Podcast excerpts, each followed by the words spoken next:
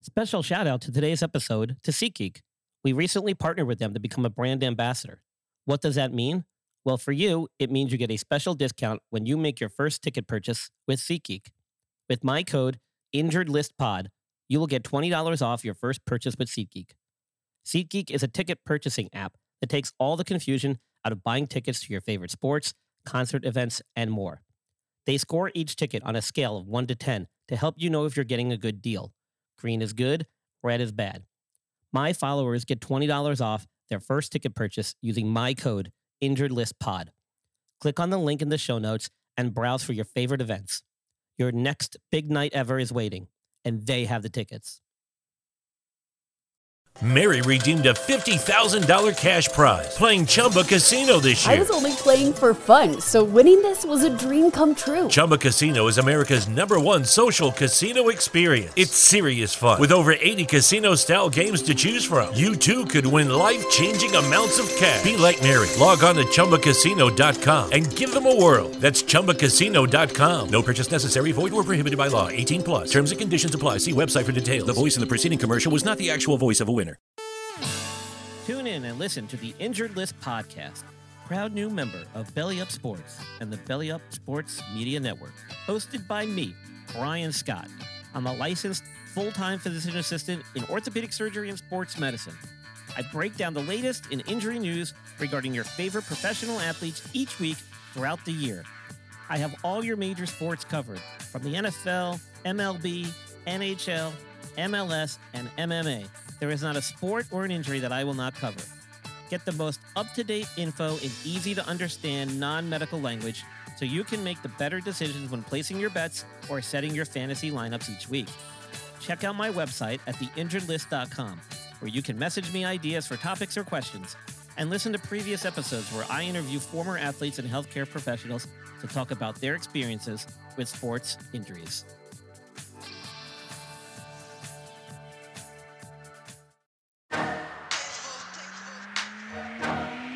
Ladies and gentlemen, please welcome the host of the Injured List Podcast, Brian Scott.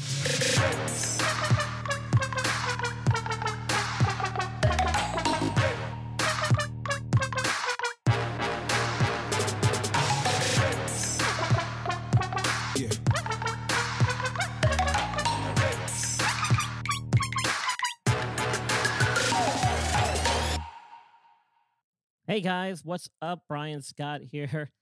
Thank you for tuning in. And not only is this on video on my YouTube channel, but I'm also recording it and you can hear it wherever you listen to your podcasts.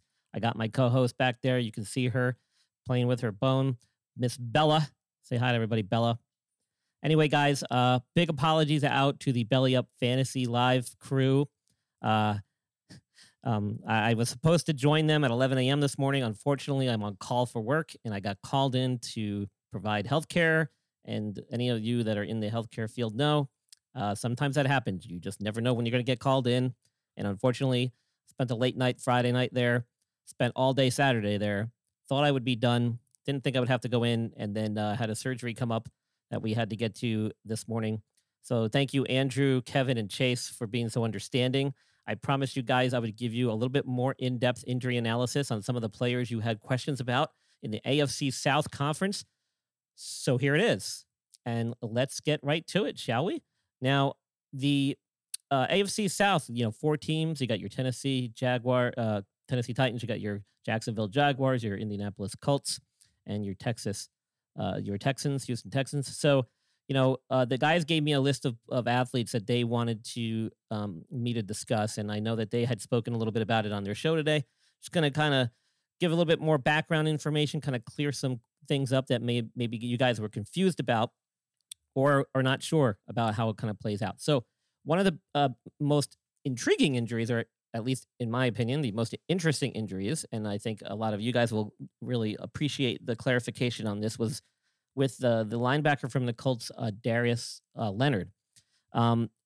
It shockingly, I guess, to some fans and people who follow football, he had spine surgery sometime around June 7th for two herniated discs.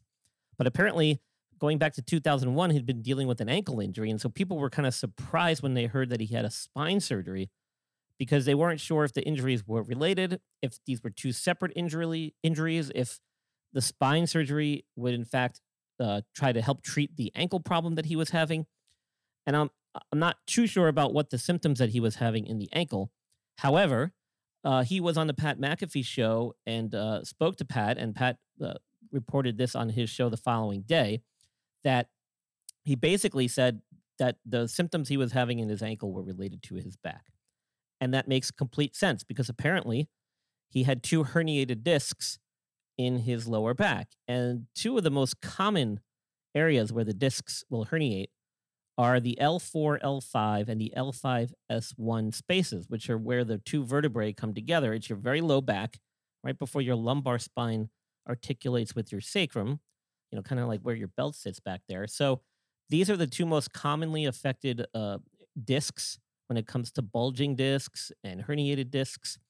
And the discs, you can imagine them like a jelly donut. That's probably the best analogy I've ever heard throughout my career. And if any of that jelly kind of starts to bulge out of that donut and compresses the nerves around the spinal column that exit out those areas, you will get symptoms elsewhere, because the nerves are getting irritated, and they are kind of like a pathway down to the muscle tissue and all the joints and stuff to help us move and do sports.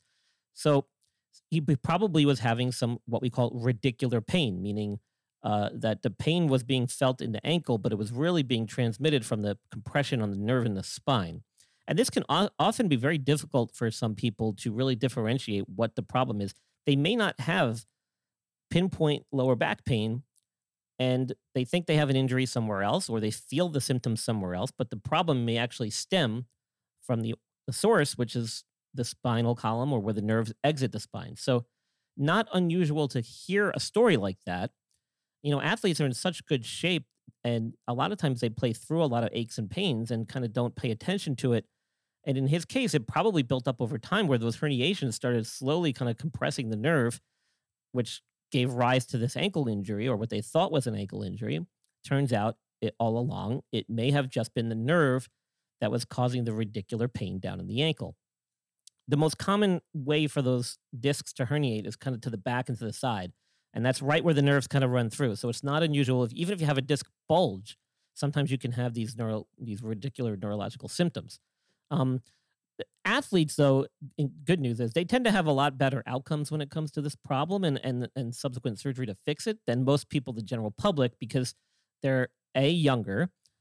They typically have shorter symptom duration because they know that they're having problems much faster because they're more in tune with their body. And they are definitely more active than most of us, given their profession. So they tend to have better outcomes when you factor in those things. 90% of patients who have symptoms whose patients' symptoms improve within the first 3 months do great, and that's a huge number. So that's really important. If there is no improvement within 6 weeks, then the results start to decline very rapidly and sharply. But again, he kind of being an athlete and having those other factors factored in sits a little bit higher up on that spectrum, and probably won't be one of those 10% that doesn't do so well. So I expect that he'll have a good recovery. Now, the only other caveat to this is that as a young guy with two disc herniations, you worry that over time, this may catch up with him. And in fact, there is about a 3 to 5 year window where a lot of people who have this issue will once again have a problem. And that's whether they have surgery or not, unfortunately. And that seems to be the case with a lot of low back issues, especially related to disc herniations or bulging discs. So it's a difficult thing to maintain healthy, as a healthy thing, because it's part of your core. Your spine takes a lot of stress when you're doing all these weightlifting things and football with all the contact. It just becomes really difficult sometimes to treat this. Hopefully this doesn't hinder his career in any significant way. Hopefully it was just some bulging discs or small little herniations that they were able to do a simple little cleanup and decompress the nerve. And hopefully that's all he'll need going forward. He'll be able to get himself straight.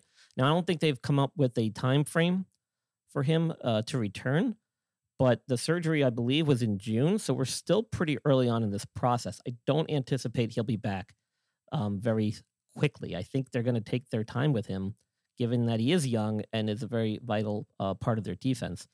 But according to him, he's doing great, feeling great, and making good progress. The problem is that with the therapy and the rehab for this surgery, it's very slow at the beginning. And then it kind of ramps up much later on. And so that's the downside. He'll be very limited with what he can do right now as far as lifting, as far as a lot of the strenuous activities and the running, cutting, jumping, all those football drills too. So it's going to be really tough the first few weeks at least, anywhere between, I think, maybe 6 to 8 weeks, maybe even 8 to 12 before they're really able to do a lot of really strenuous stuff. So it's going to be a long recovery. Hopefully he comes back good. Let's move over to the Titans. There was a lot of concern, and I heard Kevin and those guys we were talking about. Kevin in particular was mentioning Derrick Henry. He had a Jones fracture, and as fractures go, it's not one of the worst things that can happen to an athlete in the world. The biggest issue with the Jones fractures typically is that they have a high rate of what we call a non-union. Because of the position of the fracture and the location on the bone, it's prone to potentially not healing if you don't fix it with surgery. That being the case, most athletes and most surgeons who take care of athletes will recommend fixing it right away rather than waiting to try and treat it conservatively. Because if you go the conservative route and you try to wait 4, 6, 8 weeks and you notice that it's not healing, then you've burned 4, 6, or 8 weeks. So in the athletic population, we tend to jump on it much quicker with surgery. And we usually do that with a screw type of fixation, basically. The good news is it's not usually a long-term issue, although there have been some athletes in the past that have dealt with non-unions even after surgery. But, this happened last year, and he was able to come back and play in the playoffs. And in fact, I wasn't so sure he was actually going to do very well in the playoffs. I thought he was going to be a little rusty. But in the divisional playoff game against the Bengals, he had 20 carries for 61 yards and a touchdown. I'd say that's pretty good for a guy coming off a Jones fracture and surgery. And all reports are coming out of Tennessee that he's looking great in camp. And I would expect that from Derrick Henry. He's been a workhorse over his career, as Kevin was talking about today on the show. And that is the big caveat to him. He's going to get a lot of carries. He's going to be asked to do a lot. Maybe the time off, though, with his foot injury and the rehab he was able to do gave his body a little chance to rest and recover. But I expect that he'll be basically 100% going forward here. If he hasn't had any setbacks now and he played in the playoffs and looked pretty good doing it, I think he's going to be good to go. I don't think the foot is going to be an issue whatsoever. I think just the overall workload is more concerning than his foot being an issue. So speaking of feet, the next running back we're going to talk about is Travis Etienne from Jacksonville. He was a second-year player out of Clemson who fractured his foot in the second preseason game, I think, last year, unfortunately for him, and it was a Liz Frank fracture, which, as foot fractures go, is not a good one to get. Now, from what I understand, after hearing him, I think, and reading some reports about what he was stating to reporters, he only had one screw that was placed to fix it, which tells me that it was just a purely ligamentous Liz Frank injury, that he didn't suffer any major fractures to the bones that are important in the joints of the midfoot.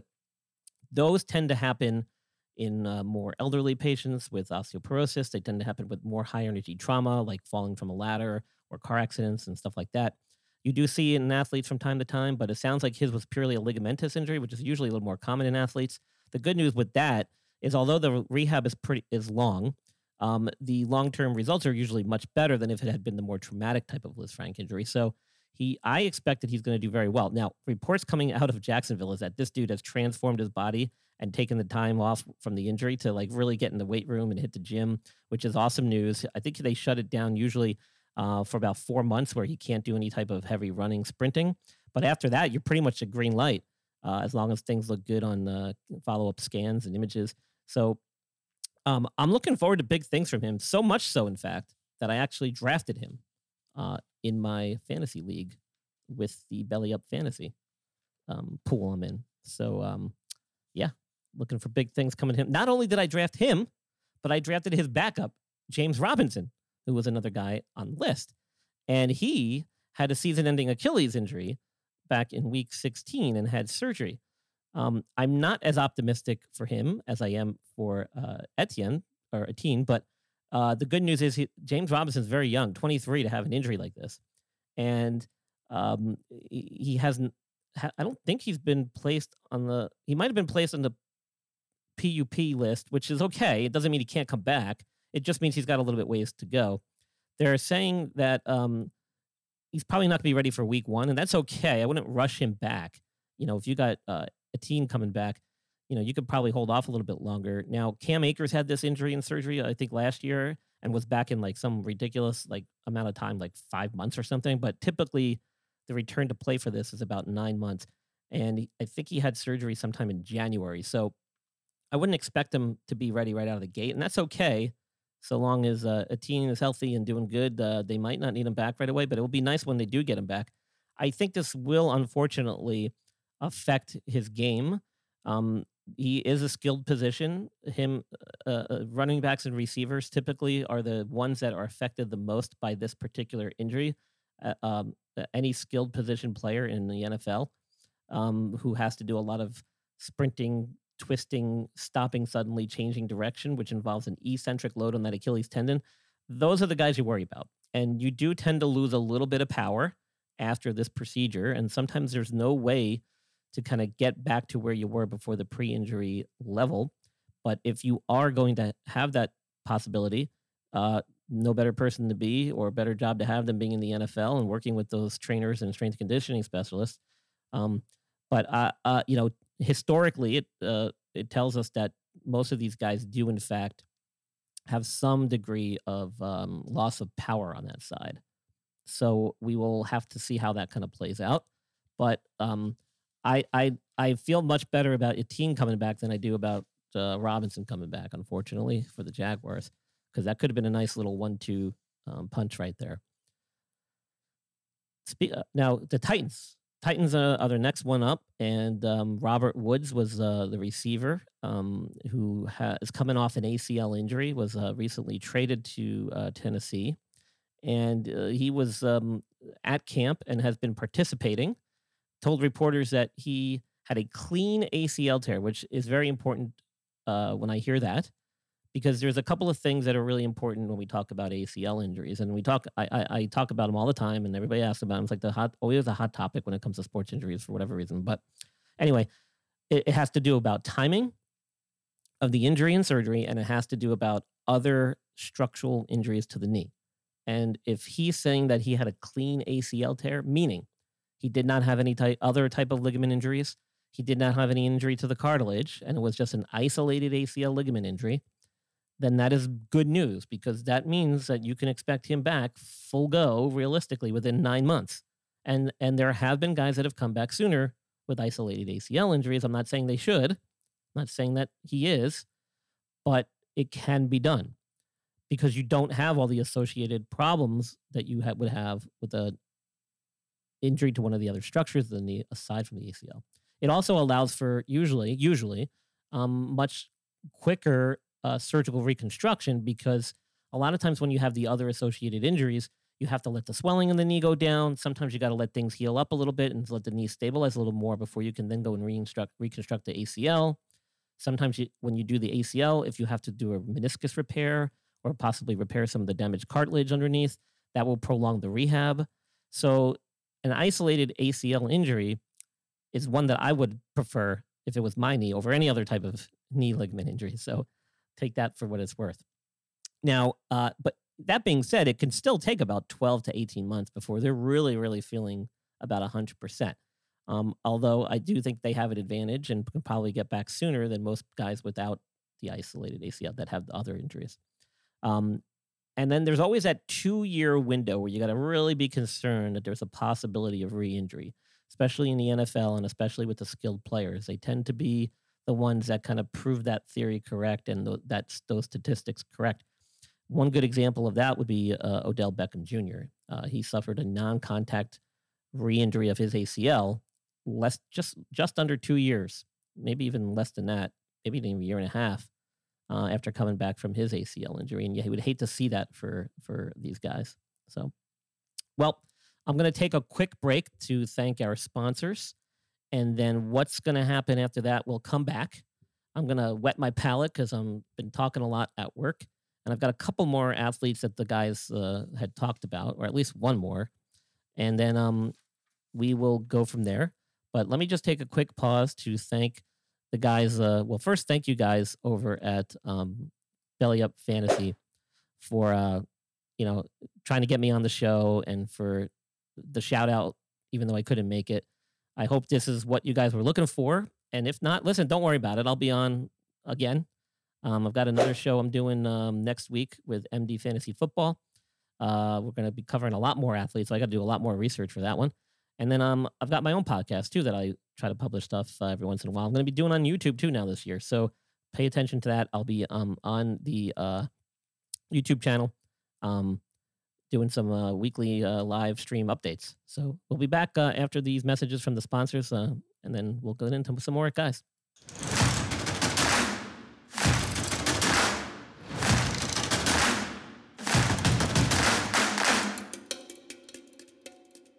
Mary redeemed a $50,000 cash prize playing Chumba Casino this year. I was only playing for fun, so winning this was a dream come true. Chumba Casino is America's #1 social casino experience. It's serious fun. With over 80 casino-style games to choose from, you too could win life-changing amounts of cash. Be like Mary. Log on to ChumbaCasino.com and give them a whirl. That's ChumbaCasino.com. No purchase necessary, void, or prohibited by law. 18+. Terms and conditions apply. See website for details. The voice in the preceding commercial was not the actual voice of a winner.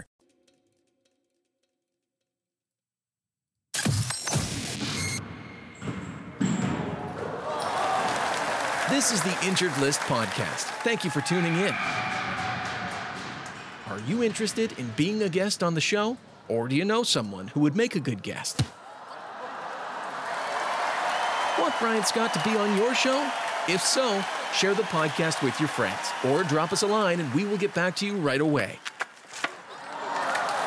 Email us at theinjuredlist411@gmail.com or visit our website at www.theinjuredlist.com. You're listening to the Injured List Podcast with your host, Brian Scott, your go-to resource for all sport injury-related topics. For show notes and other resources, visit theinjuredlist.com. Now, back to the show.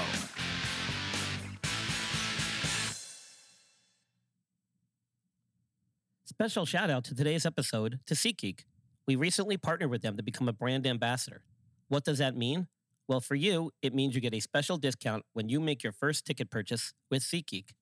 With my code, InjuredListPod, you will get $20 off your first purchase with SeatGeek.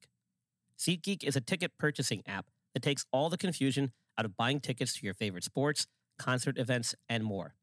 They score each ticket on a scale of 1 to 10 to help you know if you're getting a good deal. Green is good, red is bad. My followers get $20 off their first ticket purchase using my code, InjuredListPod.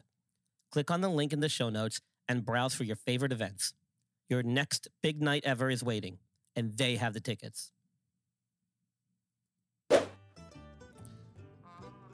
It's that time, everybody. The Throckmorton Sign Injury of the Week, brought to you by Belly Up Media Network, of which we are a proud member. And we're keeping it in the AFC South this week. As you guys may or may not know, the Throckmorton Sign Injury of the Week is usually an injury that occurs off the field of play, sometimes under unusual or odd circumstances, almost all the time, actually. And we're keeping it in the AFC South this year. We're going to talk about Derek Mason, former wide receiver for the Tennessee Titans, drafted in 1997 out of Michigan State, played for 8 seasons with Tennessee, including 2 Pro Bowl selections in 2000 and 2003. Then he spent 5 years with the Baltimore Ravens, where he ended up becoming their leading receiver in yards. Pretty impressive. What's also impressive is that he almost never missed a game due to injury. And in fact, 8 straight years, he played 16 games or more throughout his career when he was with Baltimore and Tennessee. 230 games over a 15-year career, never missing more than a few in any particular season. But in 2003, in the offseason, he fractured the third metacarpal bone in his right hand, playing in a Jeff Fisher-sponsored charity golf event when he was hitting the driver off a tee and struck the ground prior to hitting the ball. From the force, he fractured his right hand third metacarpal. Didn't slow him down at all, though. Still participated in minicamp in June and didn't miss a game that year. And I think I know now why they used to have two-a-days. It wasn't necessarily to make guys get in shape faster or learn the playbook. No, it was actually to keep them from getting hurt off the field and to keep them from getting in trouble, which seems to be happening a lot these days in the offseason. So that's our Throckmorton Sign injury of the week, as always, brought to you by Belly Up Media.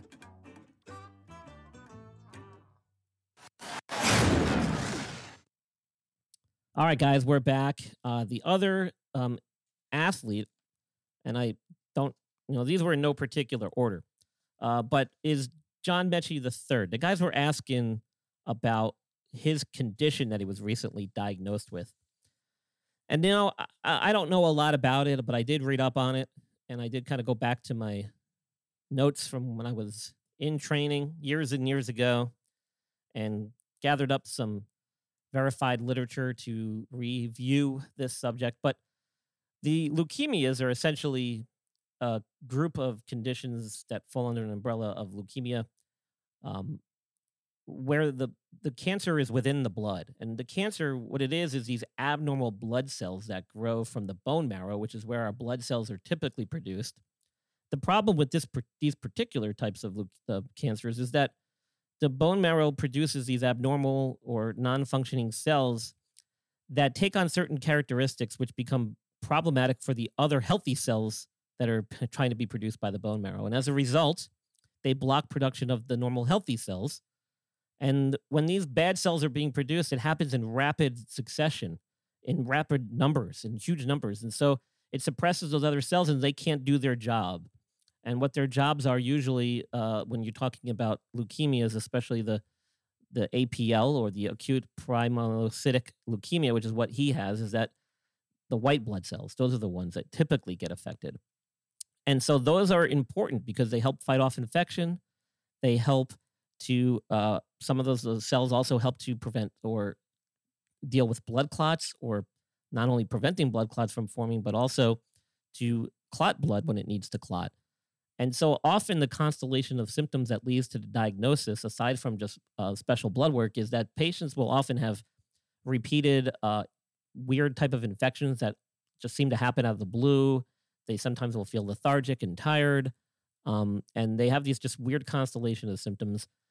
It's probable that he was been dealing with this for a long time and just never really knew it, and it only became more apparent recently because he had a more in-depth workup, and it showed the abnormality on the blood work, and that's typically how it happens. Now, I don't know about the genetic component of it and the family history stuff and all that.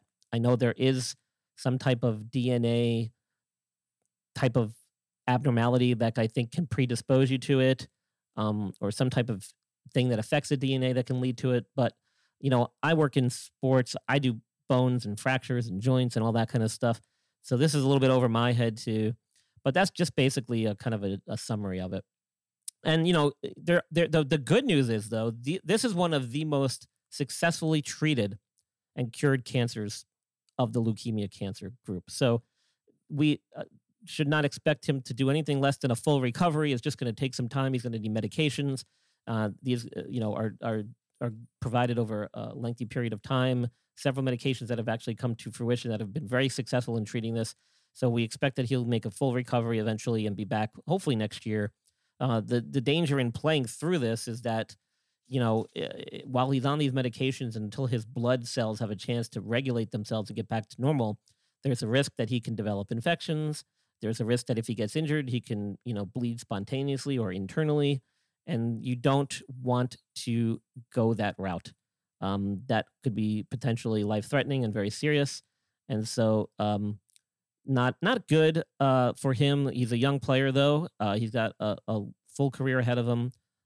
Good thing they caught this when they did. Could have been really serious had he tried to play through it and suffered the consequences. So, listen, guys, I've got a lot more stuff to cover. There's a lot more athletes to get to this training camp season right now. I'm going to be on MD Fantasy Football Live this Thursday, August 4th at 10 p.m. Eastern Standard Time. We're going to be covering a whole bunch more athletes. But I hope I can cover some of these AFC guys for you, South guys for you over there at the Belly Up Fantasy Live. So thank you guys, and stay healthy, stay safe, and stay active.